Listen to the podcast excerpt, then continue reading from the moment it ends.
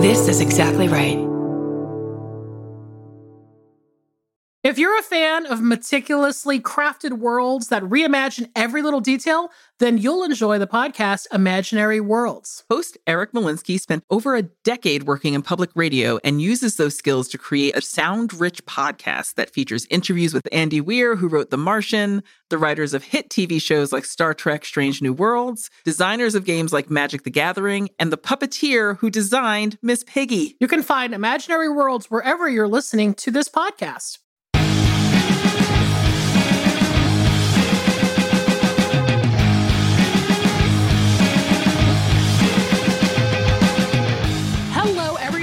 Welcome to another episode of I Saw What You Did. My name is Millie De Chirico. I'm Danielle Henderson. and we are here to talk about movies with you. Yeah, I almost forgot my name. Yay! I do like that little pause. It felt dramatic. what if I change my name and I'm like, I'm Danielle Truman Esquire? and this is how you're finding out. I like that you esquired yourself. You're just like, I'm a lawyer now. If you're gonna change your name, you might as well just change your name. Like add all the shit. Esquire, Ms. Dr. Danielle Henderson, Esquire, DDS. How? DDS for sure. Yeah. J JD. Go for it. How are you this week? I'm good. Um, as you can see behind me, I'm no longer in uh the room that I've been in for the past like eight or nine months. You make it sound like you were in captivity. I mean, weren't weren't we though? she escaped, folks. She escaped. Weren't we though? Isn't it an escape? I'm in Georgia. I'm actually in Atlanta, Georgia right now, my hometown. Yay. How's it feel to be back? Well, it's only been like, I mean, it's been a minute. It hasn't been too long, but how does it feel so far to be like on your own again? And Um, I did enjoy hanging out with my family for quarantine. I did enjoy it. And um, it was a great experience. I don't think I'm ever going to have time like that ever again. I was just thinking about that. I was like, when in my adult life will I be able to like spend like almost a year with my my parents and my family? Like yeah. I haven't been in their house since I was like 18 years old. And Yeah. I don't know, just the unique circumstance of the pandemic, I think was sort of this thing where I was like, oh my God, I have this opportunity to be with them. And, you know, everyone's getting older. And so it's kind of nice. It was nice to be there. Um, but, you know, I came back to Atlanta and um, it, I already am like, God, there are so many bugs here. I can't believe how many bugs there are here. I'm covered in mosquito bites. Ugh. I know. We both left LA and moved to like the woods. Yeah. I mean, it's it's strange because so both in LA and in where my parents live in Florida, there aren't a lot of trees. I mean, there's like palm trees, but you know, for the most part, you can see like open sky, you know, Yeah. buildings and open sky, right? In Atlanta, the whole city is kind of covered by like an urban forest, I guess. So there's just giant tall trees everywhere. Also, is this is this an example of like a real life example of can't see the forest for the trees? Okay. I really never know what that meant. What, what does that mean? I think it means that you're so like you're so focused on the small thing that you can't see the bigger picture. So is it like when the first time you lived in Atlanta, you were just like used to it, so you weren't aware of live, that you were living in an urban forest? Yes. Yes. and now you've come back and you're like, all I see is forest. All I see is trees. I don't know. Once you get you get used to living in a certain climate and then you come back to another one, you're like, oh shit, like there's it's just, you know, it's a big, big change. Yeah, because it affects your whole day. Like the humidity affects my whole day. If it's going to be humid, I will change my fucking plans. Yeah, it makes you um, I don't know if this is your case, it makes you get up either really early to do stuff or like wait until the sun goes down. Yes, that is the schedule. Far- it's farmer's hours or vampire hours. if you want to go walk the dog, you either have to get up at like seven o'clock in the morning or wait until 8 p.m. Yeah. and the dog's like crossing its legs the whole day. Like, can we just go outside? You're like, no, it's too hot. Well, I was going to ask you, what is going on with you though? a lot of our a lot of our listeners are like really all in on your house. Like they're like, we want the updates. We want to know what's going on with Chauncey. We want to know what's going on with the barn. So Chauncey is goddamn pushing it lately. I was outside today, sitting down on the porch. He's getting very bold because he's now coming up to the screen and like doing that like poking up thing, like where he just kind of like, you know, there's nothing there, and all of a sudden his face is just like right next to me. uh-huh. Um, and he's also started squabbling. He's squabbling with people under the porch. So I'll be sitting in the living room or something and just hear this high pitched screech and squeal. And he's just like boxing a chipmunk. Where are the wife and kids while this is happening? I don't understand. They're out digging holes in my fucking yard. They're digging holes by the fucking fence. I'm, I, I've just about had it with this. Their cuteness factor is diminishing daily. I'm like, you're real cute, but I'm gonna break my fucking ankle in my own yard. And now you're like getting so bold that you're like in my face, like, yeah, motherfucker, what's up? I'm having a goddamn fight club underneath your porch. What are you gonna do about it? Like, it's getting a little much. in my mind, Chauncey is it's like that movie Far and Away with Nicole Kidman and Tom Cruise.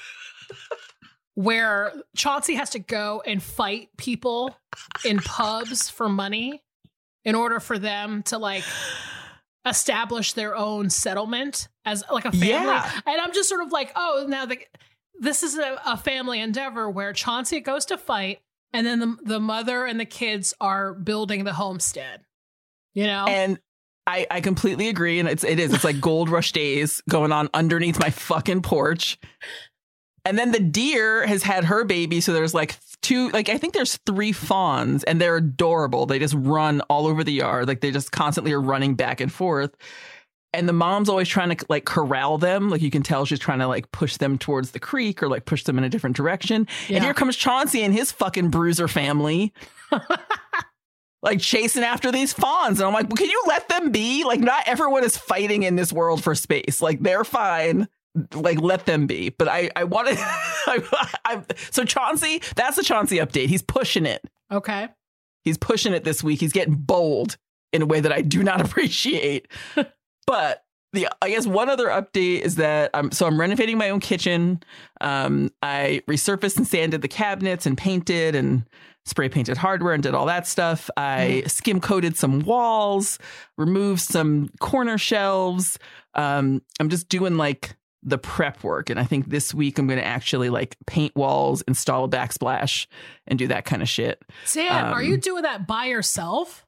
Yeah. My brother did, my brother and sister in law did help me remove at least 14 yards of wallpaper because every time I peeled off a piece of wallpaper, there was another kind of wallpaper underneath it. Oh boy, yeah, yeah, yeah. And I was like, I'm going to lose my mind if y'all don't come over here and help me. So they were champions in coming over and helping me remove wallpaper. But yeah, I'm doing everything else myself. And um, I'm just going to kind of, you know, slowly but surely get some shit ready to go. Um, but I'm going to give you. I'm going to give you some options for the next thing you want to hear about because there's three Ooh. other things happening in this house, and I'm going to leave it up to you to tell me what what you want to discuss. choose my own here. adventure. All right. Choose your own country adventure. Um, do you want to hear about one, the fact that I have to replace two hot water heaters? Hmm. do you want to hear about the fact that my hot water from the well smells like hot eggs? Enticing. Or do you want to hear about the thing that's living in my walls? Uh, C. Okay. so the thing that's li- there's something in my walls. Oh my god. I don't know what it is. It Oh, could God. be a choice of either just just judging by the animals that are like in the yard. It could it could be Chauncey or one of his goddamn bold ass family members who are trying to take over my house. could be a groundhog. It could be a chipmunk. It could be a squirrel. It could be mice. Mm. But I will say, I was standing at the kitchen counter making some food, and all of a sudden behind me, um, my oven's in like this brick wall that kind of leads up to the the furnaces for the fireplaces and the and the wood burning stoves. I shouldn't hear anything in there. It's brick. Yes. All of a sudden, I hear what sounded like human footsteps in the ceiling and wall above me. A skittering, like something was like using ferocious claws to try to climb, Mhm. a thump, and then something ran. So there's something living on my walls. I did what I always do. I called Corey. yes. Um, he came over and because I was about to leave town for a couple of days, and um, he came over and I was like, "All right, ghost protocols. I don't know what it is. I don't know where it is. Can you please go upstairs? Make sure there's no like." Like sooty footsteps coming from the fireplace or something, and then just close all the doors upstairs. Like I just don't even want to deal with it. Right. my friend Sarah came over as well, and she was like, you know, um, you kind of her her bottom line is always you live in the country asshole which i Yes. appreciate um but she's like you just have to kind of get to a zen place with it and like you know turn up your fucking speakers and just pretend it doesn't exist and i'm like mm, i'm not that person quite but I've been trying to reach this Zen place about it because I had to leave town for a couple of days. So I put a series of cardboard boxes in front of the fireplaces, covered those with the fireplace screens. It looks absurd. I will definitely send you a picture. oh it yeah, looks for sure. absurd. And um, then I left town for a couple days and I was like, peace, sayonara. If anything gets loose in this goddamn house, eats its way out of the wall, I'll find out when I get back. Mhm. Um, when I came back, I heard it again. The nails, the skittering. It sounded like it was coming from near the baseboard heater in the Mm. kitchen. And, um, you know, I just popped on that Bluetooth speaker and uh, turned up the Phantom Thread soundtrack and just, you know, kind of hung out on the couch. And I thought, if something is in my walls, it's in my walls. This is how zen I have to be about it. It's like when I um I was I'm afraid of heights and I used to be afraid of flying, and the only way I could get on a plane was to recite to myself and remind myself that I can't fly a plane, so if we crash and burn, it's just what's meant to happen. sure. And that's now now how I feel about my house. If there's something in my walls, it just has to die there or figure out how to live peaceably with me, peacefully with me, because I can't deal with this shit. I can't deal with it. I, I, I keep texting Sarah and saying like we went to a um a friend's house for a little cocktail party this week and she came back and texted me a picture and she was like, "Oh, I thought I felt a bug on me and it was a tick." And she like showed me this squashed bloody tick. And I keep texting her at least once a day. We can't live like this. like we can't live like this. I but know. here we are living like this and it's just life now and it's it's a big adjustment in so many ways, particularly adjusting to having an uninvited guest living in my walls. And I'm hoping it's an animal. It could be a fucking little kid from down the street. I don't know. It's probably a raccoon because every time I've been camping, I remember I told you that story about how I went camping and it sounded like a fucking fully grown adult was outside my tent. And I Yeah. hear the skittering and the human sounds that it usually is a raccoon. So I don't know. Maybe it might be a raccoon. I don't know if your town has a uh, mythical creature that lives in the town that people have seen over the years, but nobody can confirm. But it's become a legend. I think I'm the mythical creature. I think I'm that mythical creature. Like I think she moved back, but we have not seen her anywhere. It's because I go grocery shopping at midnight. You won't see me. Well, I mean, it's got to be something. And either it'll probably die in there or get bored and leave. So, uh, maybe the scratching sound I hear is like it's playing tic tac toe with itself, and it's like this is fucking boring. I need a crossword or some excitement. And it just bounces out. right. That's what I'm hoping. But that's what's going on. That's what's going on. It is weird to own a house and be responsible for things that I don't want to be responsible for sometimes, but such is life. If I open up the wall while I'm renovating the kitchen and something pops out, I'll figure it out. yeah. I mean, uh, it's such a great idea for you to own a place and to have your own space. But then it's like, yeah, a lot of like home ownership is like the surprises of like animals, creatures, bugs, bad wallpaper, bones in the attic, you know, that kind of stuff. Haunted So- barns, haunted barns, bats. a fucking punk rock g- groundhog underneath my goddamn porch. I swear to God, it sounds like he's moshing under there. like I don't know what he's doing under there. So yeah, that's that update.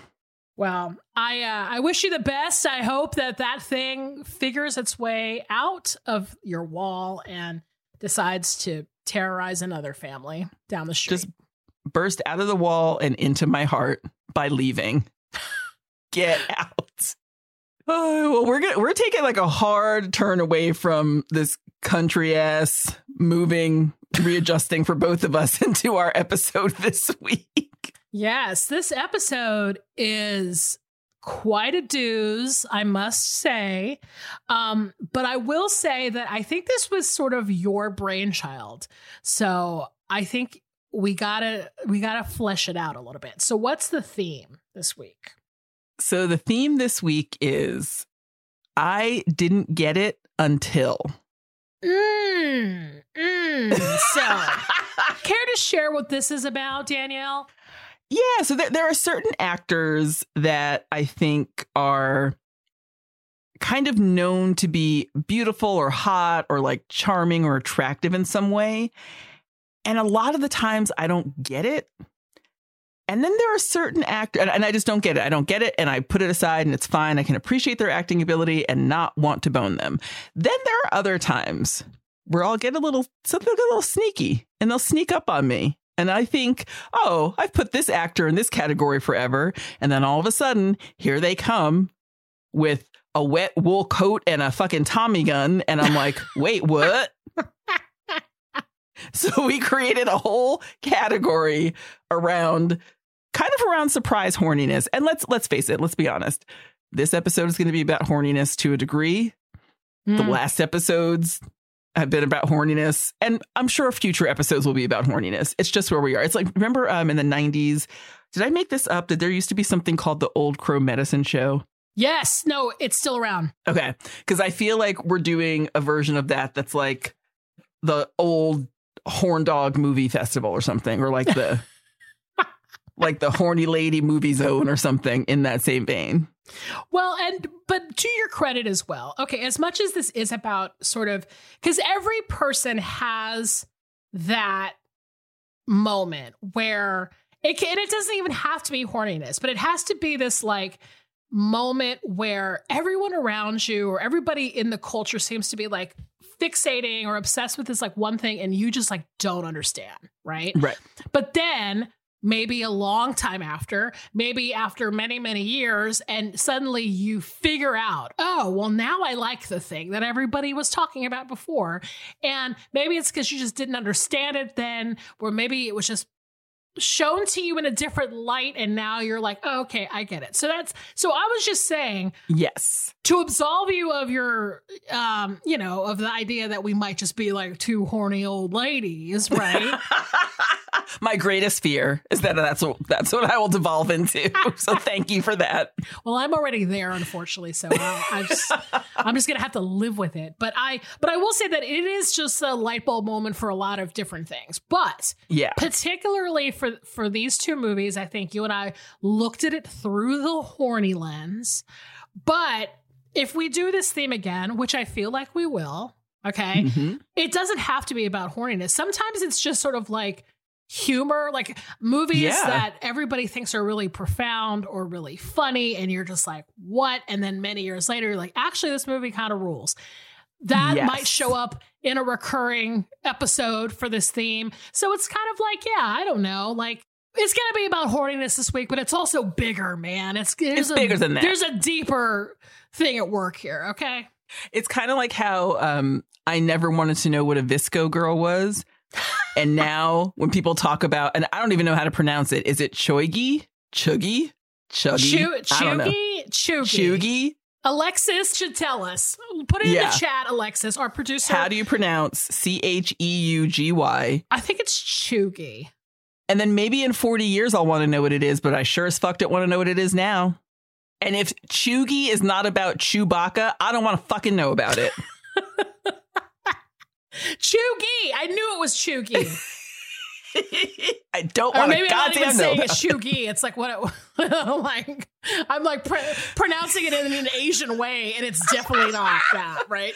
It's the ancient art of Chugi, and maybe if it was, I would get into it.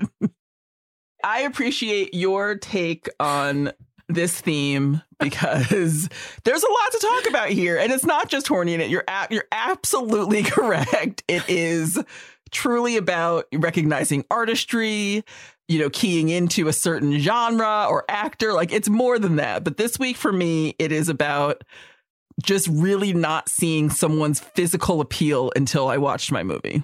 Okay. That I will say the same exact same for my movie. So we're on the same page. Who's going first? you're going you're going first. Me? You're oh, going Oh, first. the Chugi Visco's going first, I guess. Fuck. Can All I call you OG Visco from now on? Which also has a kind of like a strange kind of like, oh, that's Millie, OG Visco. Like if you just say it all at once, it sounds like you're like a sensei. Listen, call me by my Visco. Do it. OG Visco. I've got my notes. I got my notes. My notes are minimal and intense. I started out writing it out and then it just went into like, blah, blah, blah, I just was like, I don't even know what I'm saying. I'm just going to say words. We're gonna riff. We're gonna riff a lot in this episode. gonna because it basically is like a little bit of a defense of my actor, and then it devolves into Dante's Peak bullshit. So let's just say that We're still on Dante's Peak. we can't not Dante's Peak. So my movie for the theme of I didn't get it until is a movie from 2019. It was directed by James Gray and it's called Ad Astra. What can you tell us about the Lima project? Its objective was to search for advanced extraterrestrial life. The ship disappeared approximately 16 years into the mission. And the commander was. He was my father, sir.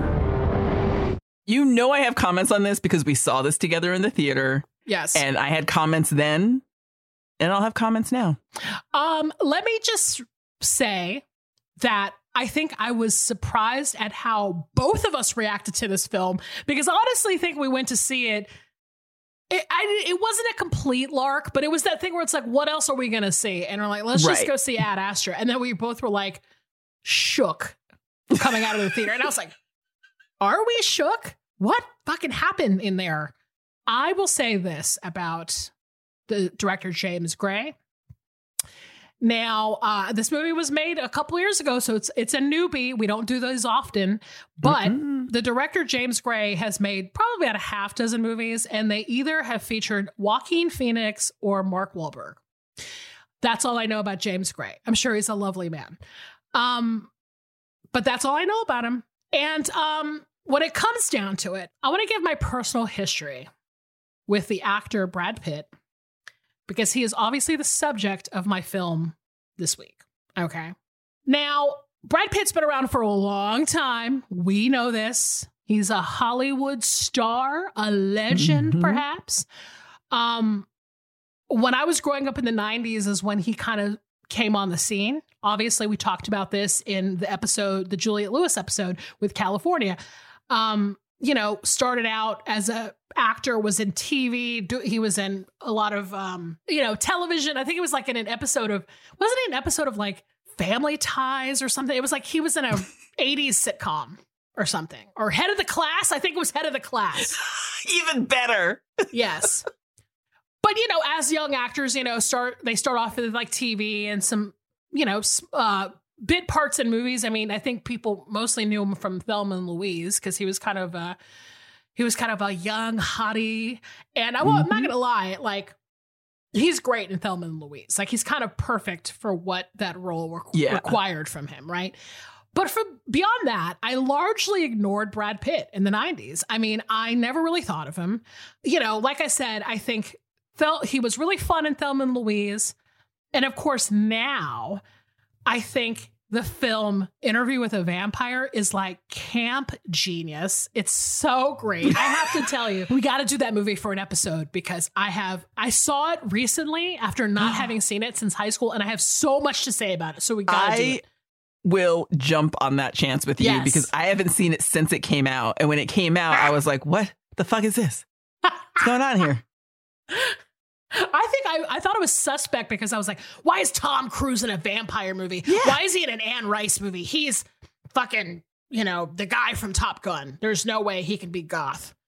But boy, is that movie so crazy. I It's can't great. wait. When it comes down to it, it's like, okay, Brad Pitt, right? Like, I know that he's been in a shit ton of movies. Like I, I mean, and in fact, I have seen movies that he's been in over the years and thought, okay, that's fun. Like I saw Moneyball, thought that was Yeah. fine.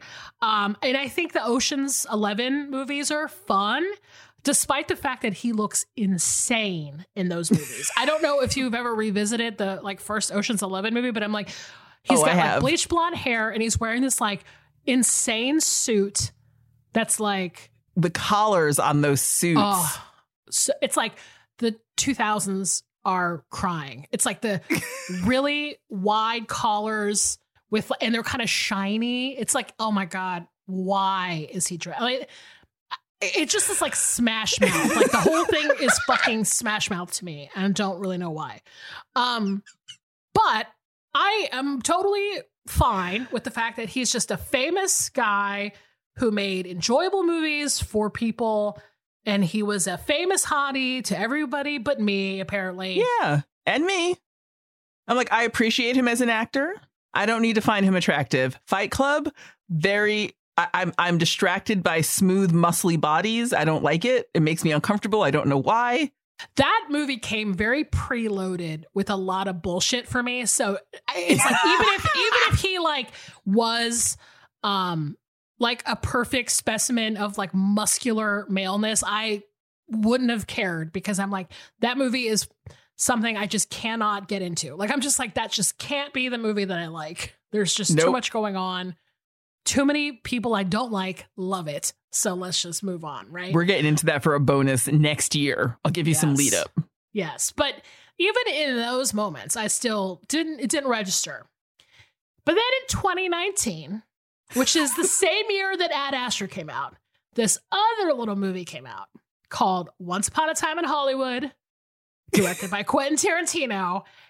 And it was in this moment, the 2019 year, that I was finally like, I think I am possibly ready to receive the Hollywood hunkiness of Brad Pitt. Like I'm finally ready for it. Okay. I was right there with you. and here's why. Okay. In that movie, he played a character named Cliff Booth, right? And Cliff was this like stuntman, grizzled, suntanned to his death, cigarette smoking, shirtless on a roof guy, right? He had bad Navy tattoos. He had a ch- his chest was sort of like burnt, kind of in that like gas station hot dogish kind of way, like kind of crispy, crispy bronze with like some white chest hairs poking out. And it was at this moment that I was like, oh my god. I need to run to Wikipedia to find out how old Brad Pitt is right now. And it turns out he's like 55 years old, right? so I'm like, okay, here we go. Brad Pitt has become what I call craggy hot, which to give you my definition of this, this is craggy hot is typically for me an actor from the 1960s or 1970s who is middle aged, sun damaged, hairy, pickled from too many like old man cocktails. He's got a smoker's cough because he smokes two packs of filterless cigarettes every day. He wears polyester slacks. And I'm sure that if you were to like go into the lines in his face, you would find actual dirt in them. okay. Now, the, the first time I ever discovered what craggy hot, like the essence of craggy hot was, was when I saw that movie Gidget from the 1950s with Cliff Robertson. So Cliff Robertson played the big kahuna in Gidget. And I was like, Cliff Robertson is craggy hot. He's he's he's like a surfer. He's like a beached surfer and he has his voice is so affected by cigarette consumption that I'm like, wow, he's like a craggy hot dude. And I am still on hot dog skin and dirt in the crags. dirt in the crags.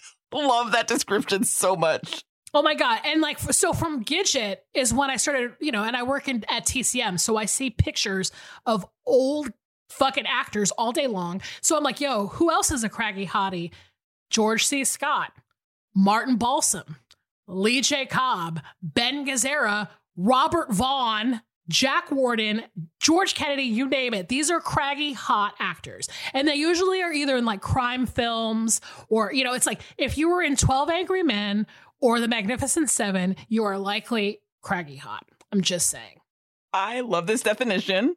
I appreciate the artistry you're bringing to this definition, the research, and it is the truth.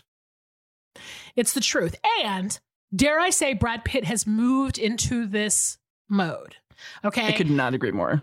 And I don't know his actual personal life, if he's like smoking a bunch of filterless cigarettes, if he's like a Pall Mall guy. I don't know who, I don't know his life, you know? But in the character of Cliff Booth, this is exactly who he was. He was craggy hot. So, cut to Ad Astra. Now, I'm going to give a one sentence synopsis of Ad Astra right now. Okay. So, and is it just the auga? It's me slapping my own face.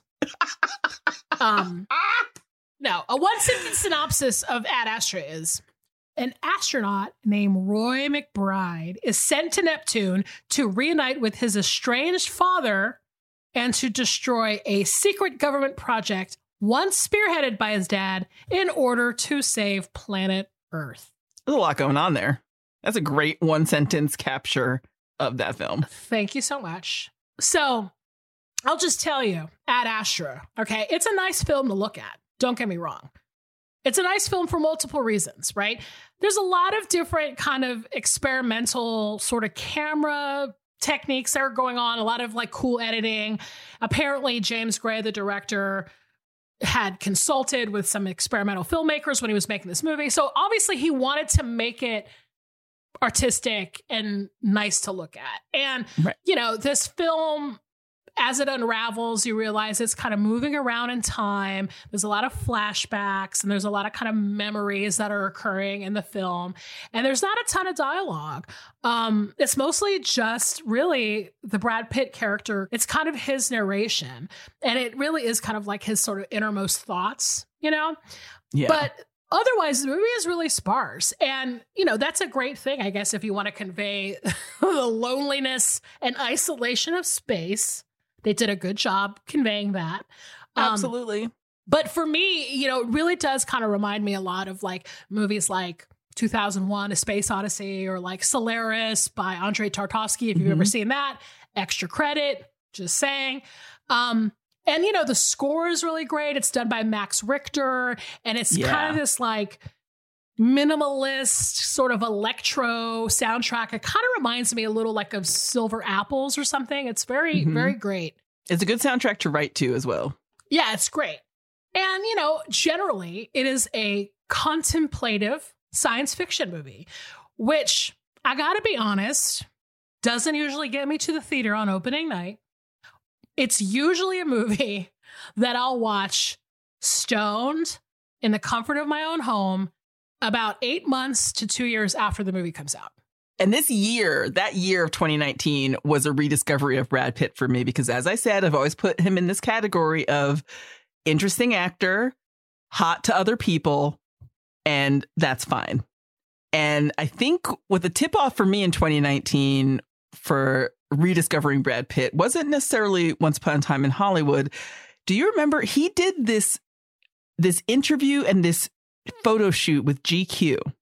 Uh-huh. And he's like in the sand and just like kind of throwing himself around a desert. And there's a particular photo where his eyes are full of tears.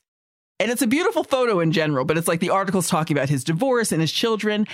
And I think, and again, this, like most episodes, this one could be categorized in renaming our podcast What's Wrong with Me. I think once he was sad, I got it. Like, oh, you're not just like hot and freewheeling. Yeah. Like shit is life is beating you the fuck up. and that is when he became interesting to me. But it's also, I think, too, a symptom of age. I think, especially yes. after a certain amount of time, uh, you know, and I will say this from personal experience you really do sort of like take a long sigh about a lot of shit that you used to do and just the relationships that you used to have and the and the things that you used to do. And I think you do sort of like settle in. You like the house sort of settles a little bit. Yes. Right? And it's like a, a revelation of vulnerability that I think Yes. is also comes with age and that is very, very appealing, very enticing. And I think that Ad Astra is honestly kind of an extension of that. Yeah. Uh, and, and maybe that's probably why we like fucking locked in on it because we were like, we just read this article where Brad Pitt is sad, and this entire movie is about him being sad exactly. and contemplating his lo- fucking life. Of course, we love this movie. And my my thing is basically like um I think the the main note that I have about why he does it for me and in Ad Astra, two words: sad eyes. Like if you could have sad eyes in a space helmet and lock me into that story, like I'm with you on the journey forever. I Listen. am with you. Ad Astra, more like Sad Astra. Am I right? Brad Astra Brad Astra? is Sad also Astra. What you call craggy, I have um in my own life been calling jagged face. Yes. like I'm so much more interested in the character of someone's face as they age. Yeah. Like if you look like you could slice ham on your face, I want to know everything about you. And we slice a lot of ham with Brad in this movie. Because Yeah. honestly, like, you know, uh, it's a space movie. There's a lot of close ups of his face. And I gotta say, they get real close up on his old man face. And fuck yeah, I am in there. Give me some eye bags, give me some fucking forehead wrinkles. Like I'm into that shit. Yeah, there's like moments where they're so close in with the HD camera that you can see like the bags under his eyes twitching. I'm like, that's real shit right there. I'm like, That's Timothée. Chalamet could never, could never. so let me get, I'll just give you also like a couple of beats of this film that are, because here's the thing if you look at it as this sort of like a study of Brad Pitt as a 55 year old man experiencing ennui, it's a Mhm. great film.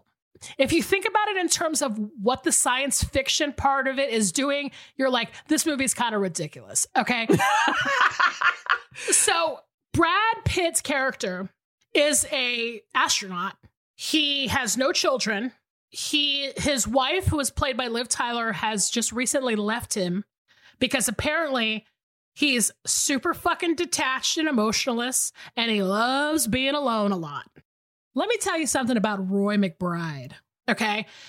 Uh, we're talking about like a, you know, uh, sort of point in the future that's undetermined. I don't know if this is like, I think it's in the 21st century. Don't know if it's like 2099 or something. It's, it's, it's basically like now, but enhanced. So just imagine that's the, that's the sci-fi world that we're in. Okay. Because in order for him to be able to travel to space, he has to get like his fucking body tested at all times. That he's got to have like Mhm. a mental health check before he, you know, goes into space. Roy's resting heart rate is 47 BPMs, which is fucking insane. Okay. And all throughout the beginning of this movie, you know, he's in flashback talking about his failed marriage, talking about sort of like his circumstance, which is just like he's a lonely astronaut. And I want to say something right now about this, okay? They always make movies about dudes like this, okay? Like there's Mhm. always a movie about like a solitary, meditative guy who can't form relationships and they're only good at like one thing, whether it's like being a fucking assassin or a kickboxer or a cattle wrangler or an astronaut. And I just want to remind Hollywood that women need their own fucking version of this shit. Okay. Like, do you think that we don't want to be alone in space and that we're not silently pensive and methodical and that we have failed relationships and we live in sparse, shitty apartments, but we know how to like make electronics and shit? Like, how come we can't be this? Where's the movie for women who know how to solder and don't want to have kids? Yeah, I was like, I want the conversation starring a woman as opposed to Gene Hackman. I want like Le Samouraï instead of starring Alain Delon. It stars a woman. And I agree. And it's one of the things that bothered me about this movie is Liv Tyler has zero lines. she says jack shit. And while he's explaining, like, yeah, like I'm a lone wolf, man. Like I just, you know, I can put on the veneer, but ultimately I just like to hurdle myself through space by myself. And I'm like, you're not by yourself. If you're in space, there's like 500 people trying to make sure that like you could actually pee when you need to pee. Like you're Yeah. never alone. That's the other thing. I'm like, most of these lone wolf dudes are never alone. There's like a whole infrastructure propping them up so they could be insular. And yes, Liv Tyler speaks virtually no lines in this film. She will win the Oscar for best key dropping on a counter. I guess that's what she'll win. Um, okay, so here's the thing about Roy McBride. So he is detached and emotionless even when he is on a space station and an electrical storm hits the space station and he fucking falls to Earth from space. This is literally one of my notes where I said, if you can keep your shit together while you're spinning through space, you're interesting to me.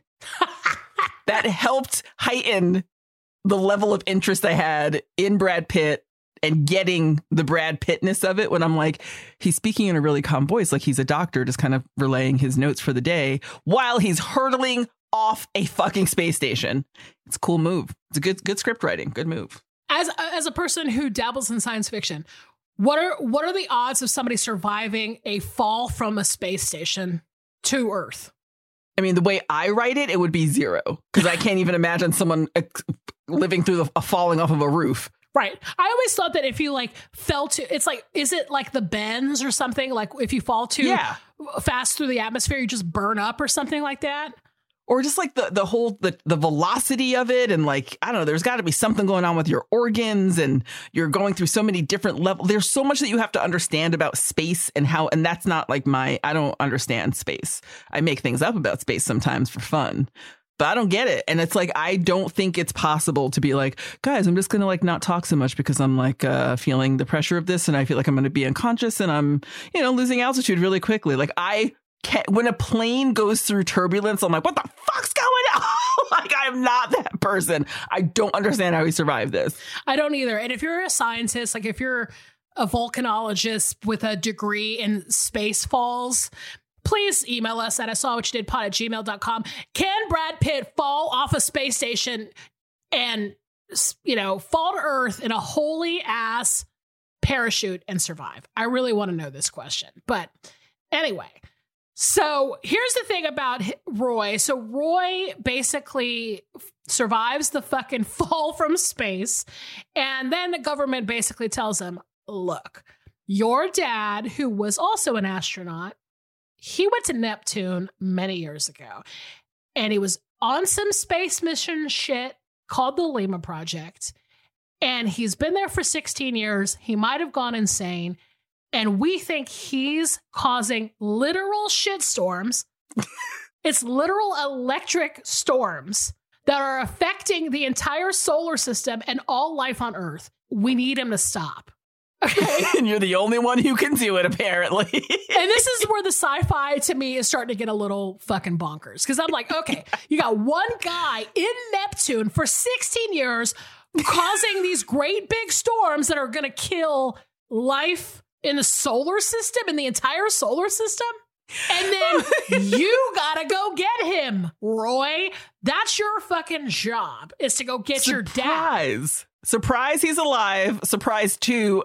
Peace, you're going to Neptune on like a Virgin intergalactic flight. Yes, because here's the thing about Neptune. Okay. First of all, we're again, we're in this future where we're like, okay, it's sort of like now, but it's kind of like reimagined. It's kind of better. There's commercial space flights. Okay. And let me just tell you right now, during this whole sequence, because here's what happens to just give to catch you up with what's going on in this movie.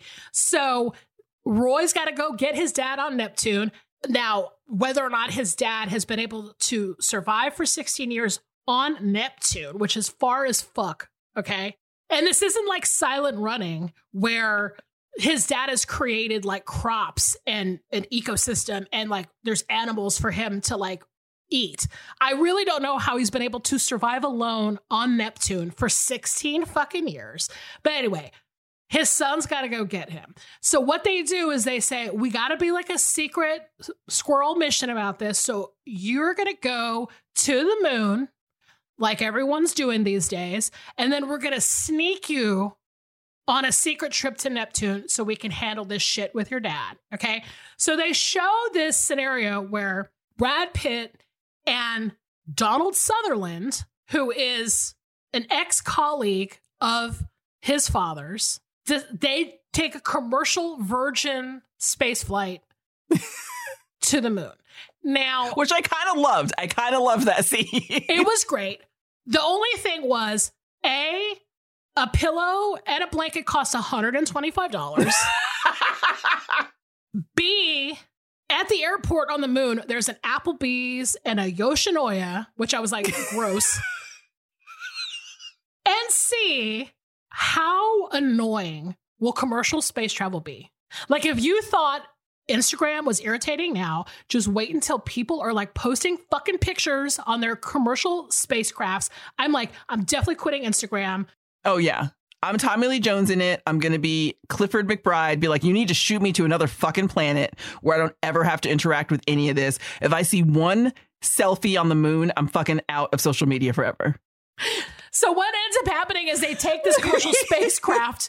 As it turns out, Donald Sutherland is too old to actually travel to Neptune because it takes like 79 days. and as it turns out, the government is basically like, Roy, let's send a message to your dad just to let him know you're coming. Okay. So he sends them a message, or he they prepare a statement for him, which he reads, and nothing happens. But then he comes back a second time and it's like, no, let me get on this mic and say some real shit to my dad. So he does. Mm-hmm. And apparently his dad has responded, but now the government's like, oops, actually, this is actually too chaotic. We can't send you to Neptune. We don't know what's going on with your dad. So thanks, but no thanks. Here's your flight back from the moon. Let's just call it a day. And Brad Pitt's like, fuck that. I got some, I got my daddy issues out on display now. Yes. And we're going to deal with this shit. Exactly. And he meets Ruth Negga's character, who mm-hmm. is now here's another thing that is blowing my fucking mind about space in this film. So Ruth Negga is like the director of operations on Mars because essentially what happens is they have to travel from moon to Mars. And Mars is sort of like the last stop before Neptune. Okay. Don't know why that is, but I'm just saying that this is how this movie operates. Okay. And when they're on Mars, Ruth Negga is like, Hey, I'm the director of operations here. By the way, I was born on Mars and I only went to Earth one time.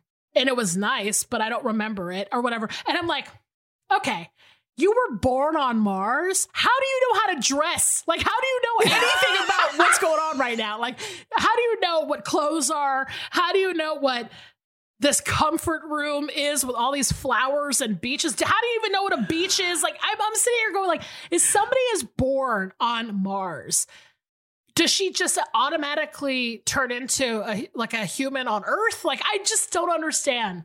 I think she would be different. I just love the, the how do you get dressed?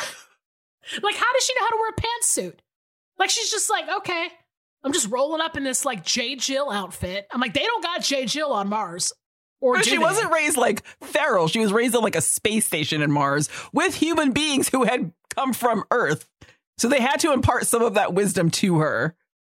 But she definitely like developed this like turtleneck J. Jiller style on Mars. And I kept thinking, like, is is this weather appropriate? Like, how are you getting into it? Is, is I always think that the purpose of space and and you know the the focus of being in space is survival. So like if I'm wearing like a wide leg linen pant, am I able to hop into a spacesuit real quick?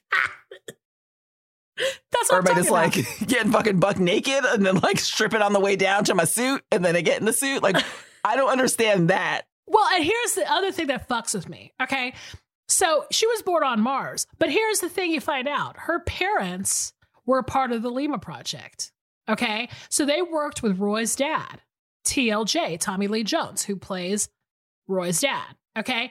They were actually killed in the Lima Project because what happened was the Lima Project is basically a way for them to figure out if there is intelligent life in the universe, right? So it becomes this like singular mission of the Tommy Lee Jones character to find this out. And over time, apparently people in the Lima Project were fucking pissed off and they wanted to go home.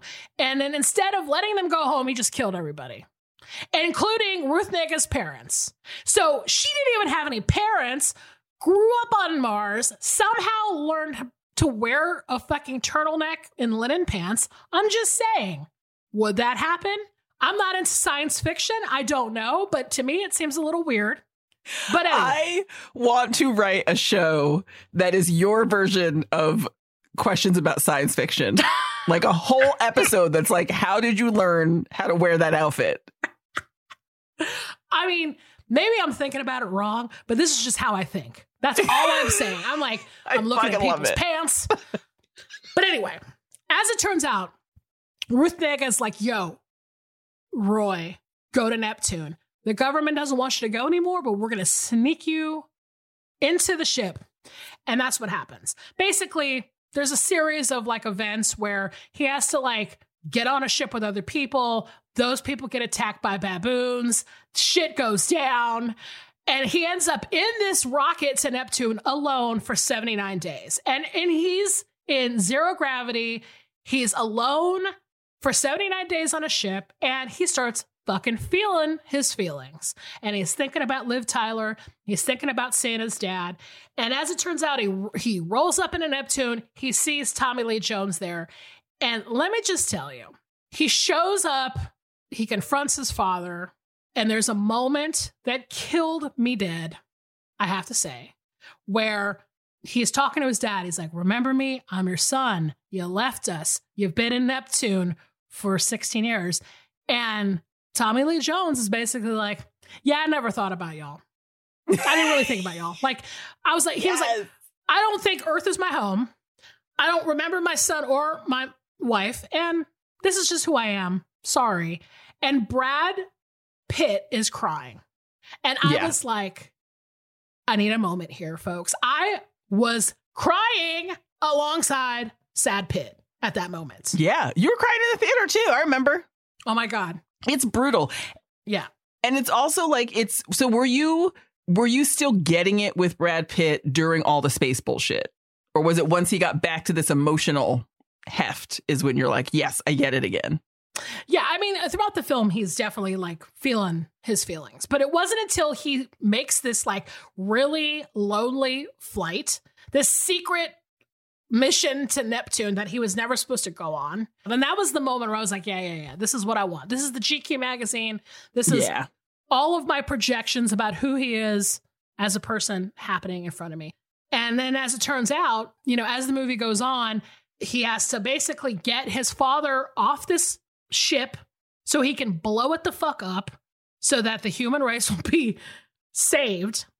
And it's just his moment, his moment of like trying to figure out like if this life that he has is worth it and it's very much like, you know, the meaning of life, who am I, my relationships, my wife, my dad, etc and it just got me in the fucking feels and i gotta tell you it was it was the moment where i was like okay now I, I didn't get it until this moment. I didn't get you brad pitt but now i fucking do and i like it. I feel you old and sad who knew i knew that's been my mo from day fucking one like don't approach me if you don't have gray hair i love a gray stubble I also just realized in watching this and kind of like, oh, I get Brad Pitt now. I like people who look like they have insomnia. Like you can just tell on their face and body, like they just aren't sleeping well. And like they just kind of just a little bit of life has kicked their ass is kind of where I'm at. And I, I that is so prevalent in this movie. And it was just like a beacon of light that's like, yes, in your mid 50s, I fucking get you. Yeah. I mean, listen, the rest of the world can have Brad Pitt with low rise pants fighting in a warehouse in his peak. I will have Brad Pitt crying about his father on a spaceship. That's who I will like. Completely. That's just the way it's going to be. So I didn't get it until Ad Astra, and now I understand. And that's that's what's going to happen. So I'm with you. I we had this we had a, I think that is what was happening in that movie theater when we saw this movie is we both had that realization. Just give me give me an HD cam on those eyelashes and I'm I'm in it. Give me those wrinkles, please. I want a s- sleepless, sad Brad Pitt. 55 plus, gray in the beard. Love it. That's my movie. I appreciate that you chose this movie. Thank you so much. I know you felt the same way, so it, I it didn't feel like it was a surprise to bring this movie to the table.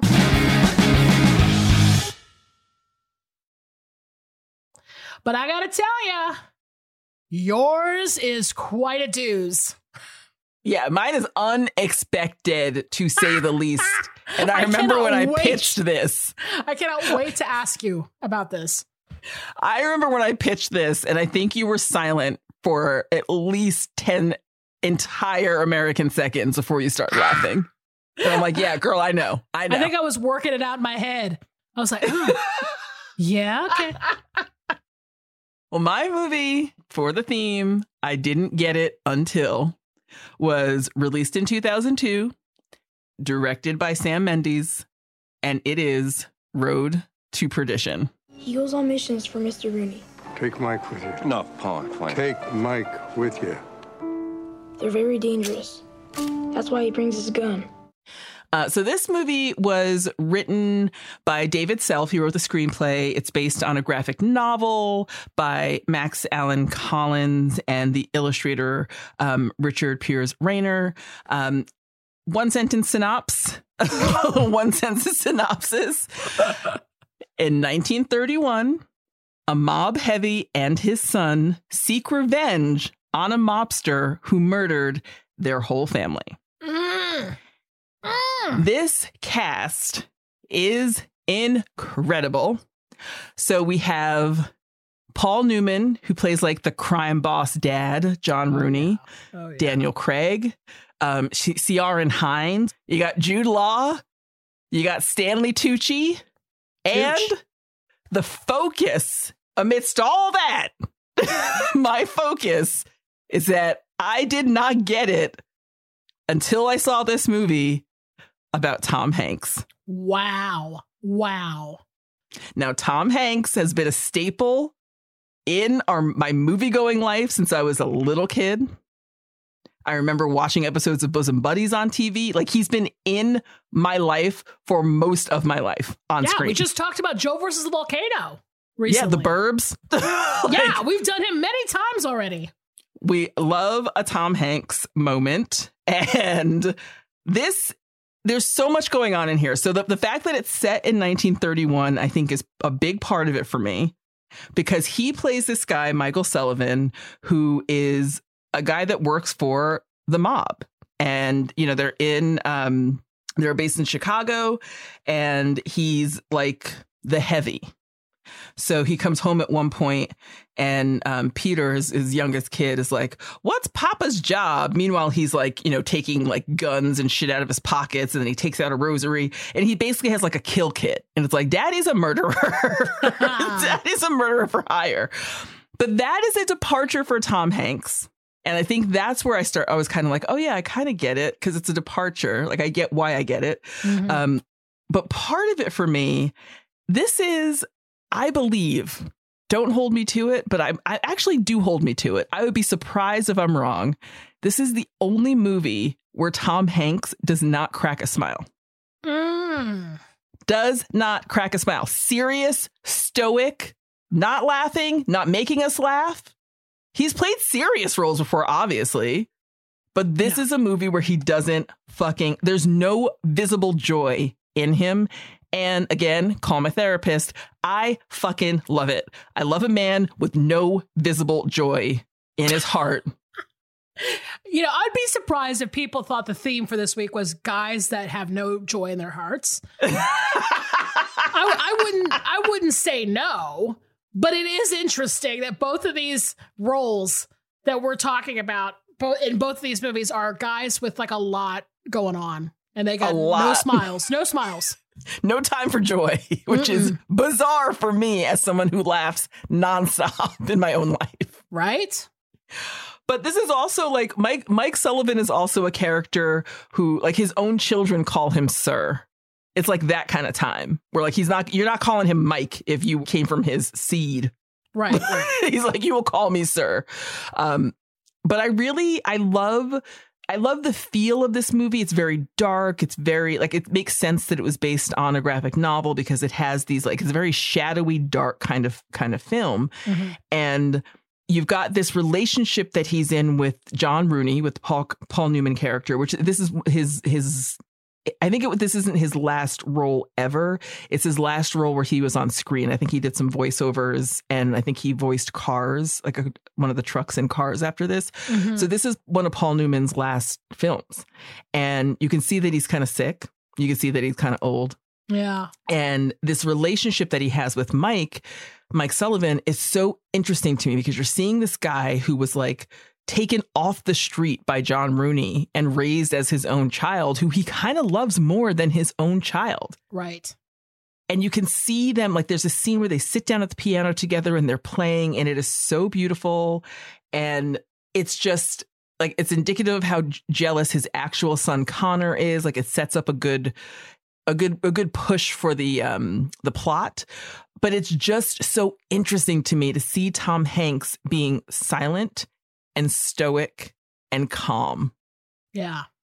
and he is not trying to make anyone laugh and he is not there's just again no joy in his heart. And then his whole family is murdered. So he's like definitely not here for the laughs.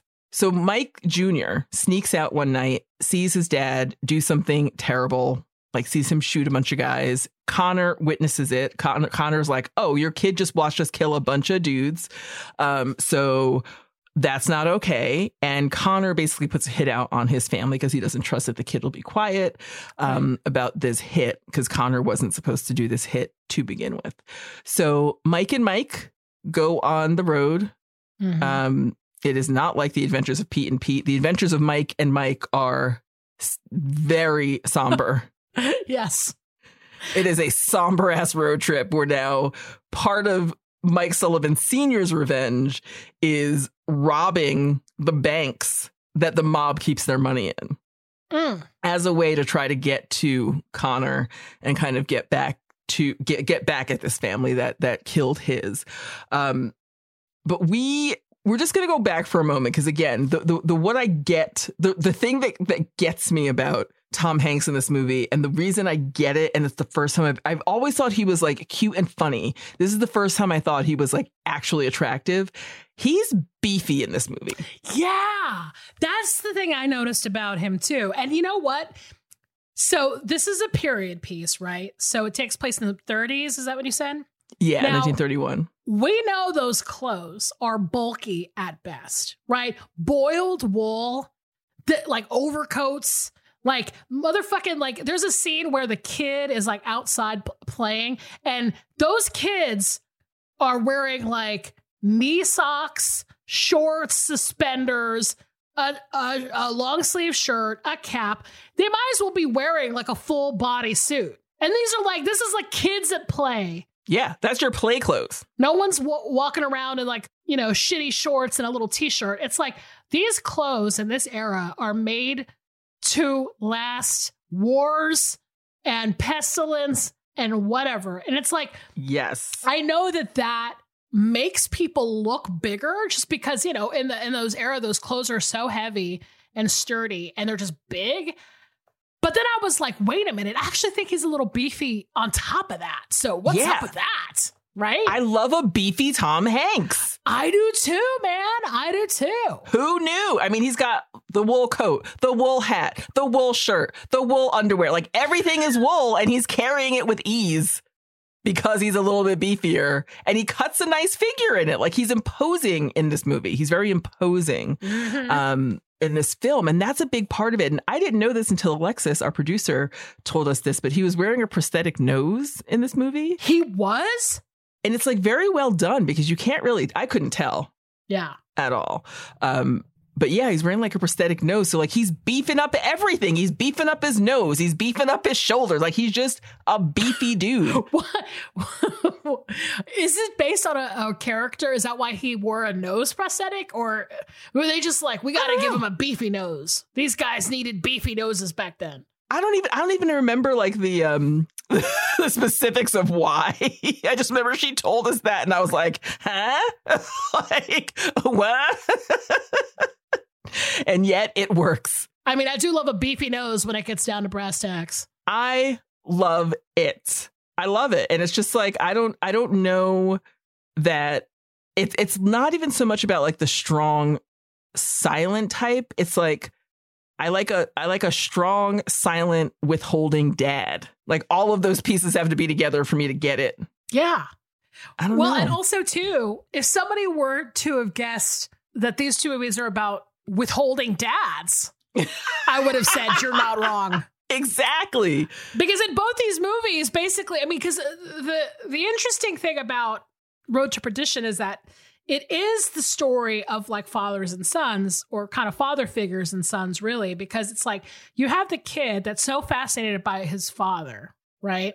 He wants to know Yes. what he does for a living because, you know, in those eras, you know, like these guys were like the strong silent types and they did not reveal much about themselves, especially if they were fucking hitmen and worked for the mob, right? So the son is trying to figure out his dad, but then Tom Hanks is also, tr- you know, forging his own way with his father figure, which is the Paul Newman character. So yeah, I mean, if somebody were to guess that these two movies are about dads, I would say you're right, but also you're wrong because we are talking about Tom Hanks in a wool fucking coat. That's like the high road version of this episode. We're like, he's fucking cute when he's beefy. That's where we are. And you're like, or it could be about the complicated relationships between fathers and sons and the emotionally withholding society we live in. Sure. But beefy is where it's at. Okay, because I will say, you know, I feel like Tom Hanks has held a gun in other movies that he's been in. I mean, he held a gun in Forrest Gump. What are your thoughts Yeah. on him on in that movie? Didn't work for because he was happy. He was a joyful gun holding motherfucker in that movie. in this movie, he's holding a gun like he fucking means business. Now I'm like, Forrest Gump was happy holding a gun in Vietnam. Um, I mean, but you know, I will say, I, listen, you had me on period piece because normally, you know, we talked about this in the bonus episode about Colin Firth in The Kingsman. And, you know, when somebody has a, a retro look, you're like, um, hello. Tom Hanks, too, being that he is generally the funny guy who we laugh at when he freaks the fuck out on something. So he is playing against type. He is in a period piece where he is not smiling and he's holding a Tommy gun. I'm starting to understand it a little bit, is all I'm saying. Well, yeah, I, I think it's just against type, but for you personally, do you love a 30s gangster? Is this something that I don't know about you? Yes, I have. Instead of you know like the, the posters I used to put on my walls when I was a teenager, it was all like the gangsters who shot their names into the sides of banks and shit. like, no, I don't have a 30s gangsters. I don't have a thing for any gangsters. I don't like violence that much in my day to day life. You don't have a poster of Edward G. Robinson on your door? I took that down 20 years ago. No, I'm kidding. I, this is why none of it. This is why none of it made sense, and it snuck up on me. Yeah. because this is not even like I don't dress like a 30s person. Like I'm not into that era in general in terms of like you know the aesthetics of it can be beautiful and I appreciate it from you know the like a clothing making perspective. Um but I, there's nothing about that era that's like, yeah, everyone was hot. It's like, no, most people were like syphilitic and fucking, they got a cold and they died. And like, there's nothing hot about the 30s, really.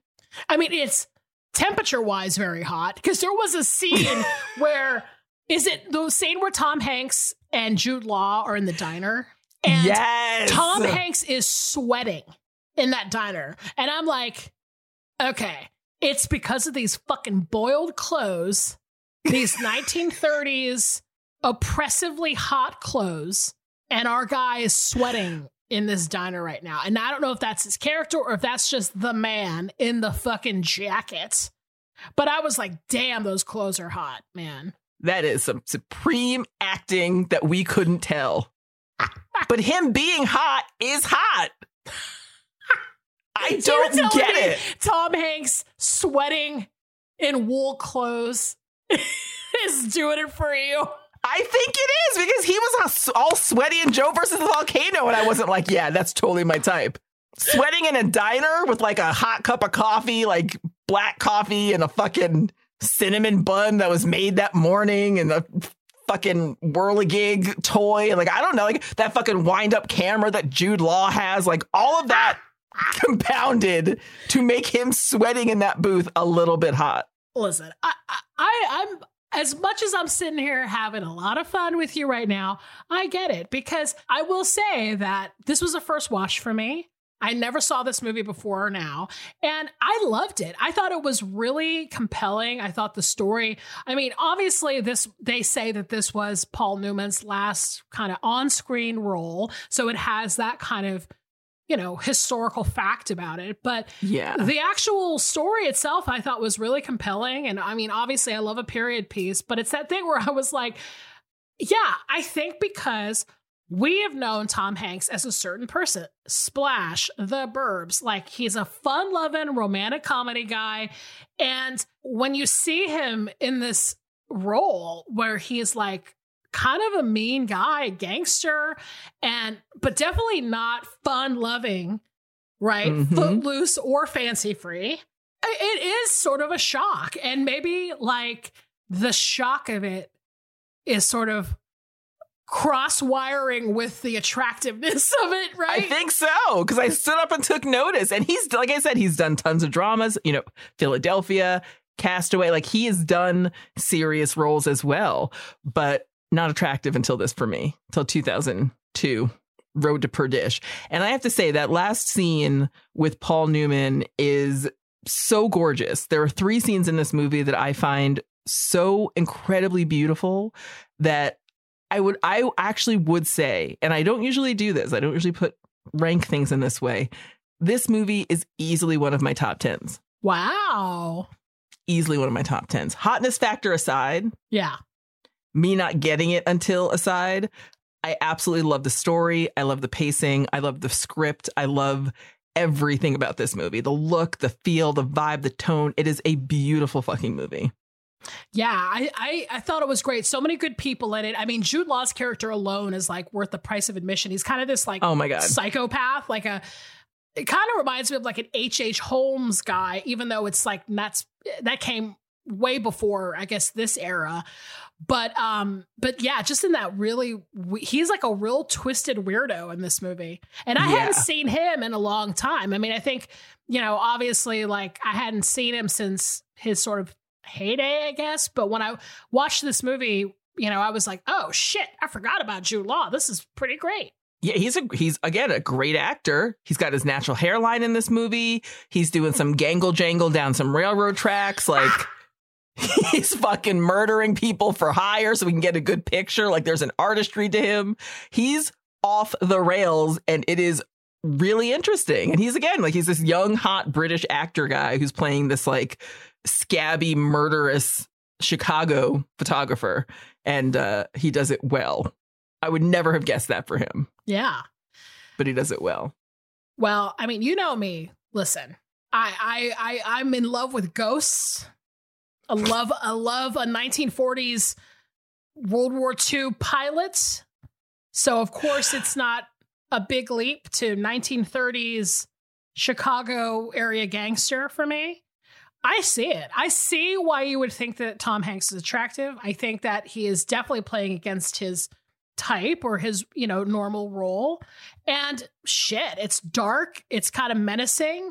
He's walking around in old timey clothes with an old timey gun. And And he's he's got this real connection to his we're seeing this real connection to his son develop throughout the film, right. which is so fascinating to me that as he's losing his own father figure, he becomes a better father figure to his son. Yes. And I just I I love to see it. I love to see it. I would make out with Tom Hanks in this movie. Future boyfriends, take note. You might have to get in some fucking trouser socks. You might need some like sock suspenders, like you know those things they put around to keep the socks up. some Sock garters, some knickers. Yeah. You might have to wear some knickers. Get some culottes. but actually don't. And that's the thing that's fascinating too. Like again, that whole aesthetic is not what does it for me. If someone showed up to my house on like a penny farthing with a fucking wool coat tomorrow, I'd be like, peace, goodbye. But if it was Tom Hanks, I'd be like, take me for the ride of my life. Let's go. You're saying this the secret to this sauce is old timey clothes, Tom Hanks, maybe not cutting carbs that week, maybe just sort of having some desserts. Mm-hmm. Eh, you know, maybe he's post vacation, maybe he's just come back from a cruise, and then no smiles whatsoever. No fun. And that is it. That's all it takes for him That's to it. be your dream man. I love it. That's it. Amp up the clothing quota by double. Put on two shirts, put on two pairs of pants, put on two coats, put a hat under your hat, and then say nothing. and if you're Tom Hanks, I'm all yours. Damn. Well, listen, what a bold and unexpected choice. and I absolutely love it. I am here for it. This is a fucking safe space for any of this, and you know this. You know this. I have I have revealed just as shocking information. So I'm here for I it. appreciate it because again, this is this is probably the first episode that I'm going to play in full for my therapist before our next meeting. And I'll be like, look, before we even hop on this phone, you better listen to this from start to finish. Listen, I think when it comes down to it, I think the common thread between our two movies is that somehow we're not heyday people. We're not like, hey, give me this actor in the most iconic, best role. We need him later on when the foundation has settled a little bit. And when they're doing sort of like pensive, thoughtful, sort of, you know, menacing things. Like we, we don't want the perfect specimen, funny, charming guy. We want the No. like sad, contemplative, aging guy. And crucial, the guy who shuts the fuck up. when they stop talking, I mean, what a dream. I'm all in. it is crucial to the to the to the combo and I'm glad that you were able to to pull similarities out of these themes in that way because there is something about like you said which I think is perfect and I love it the foundation settling that just meets me where I live right now Yeah. And that's a big part of it. Um, again, I'll say it. Timothée Chalamet could never. Even if he had a Tommy gun, no, thank you. Even if he had a Tommy gun and it was 45 years from now. I'm never going to buy that that dude is going to have a bad day. Come see me when the snail under eye masks are not working anymore. and you just look like you got punched in the face in both eyes every day By life. by, By life. Oh my God. Jesus Christ. Oh, this was a fun one. Thank you. Thank you for not calling the cops on me. Thank you for hearing me. Listen. Thank you for understanding me. I I'll say it again. I love thought experiments like this. I love when we have a reason, a really specific reason to talk about a movie. Like where we have to just say it, say what's on our mind and leave it there on the table. But I it was such a blast. Thank you for indulging my fascination um with old Brad Pitt, but I would like to ask you what are the movies for next week's episode? Ooh, I am excited. Um, the movies for next week are The Lost Boys from 1987 and The Watermelon Woman from 1996. Oh my God. What is that theme? And you guys are lucky because we also have a bonus episode coming up this Thursday. We do. We have a bonus. So get on that Stitcher Premium tip if you want a bonus with us. We have a lot of fun. It gets real wild. We don't really edit them too much. So you're getting unfiltered. You know? We're like, it's like the GQ article of our podcast where we get real Yes. raw. And we're always in tears Always. when we record. even when we're talking about MacGruber. Um, if you want to email us, please do so at I saw what you did pod at Gmail. You can also find us on our social media at I Saw Pod on Instagram and Twitter. We also have merch. I would be remiss if we didn't mention the merch. It's in the Exactly Right shop at exactlyrightmedia.com. And yeah, go there, do it. I'm I'm thinking about Tom Hanks again. I'm sorry, I zoned out. Like a coat without a button on it too, like a coat that's so warm you don't need to close it. I'm sorry, I'm gonna stop now. Just get into the tree trunk of his bod. All right, I'm I gotta stop because I'm getting this is like what do you call what do you call it? Penthouse forum? is that what it's called? The penthouse forum. I feel like that's what it was called. oh god. Yeah, let's let's stop it before we get sued. Yeah. but this is a blast. I love doing this podcast with you. I love movies. I love talking. Me too. Always a pleasure. Thanks everybody for listening. See you next time. Bye.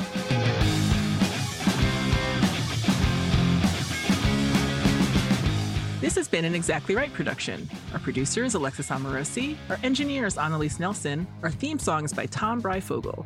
Artwork by Garrett Ross.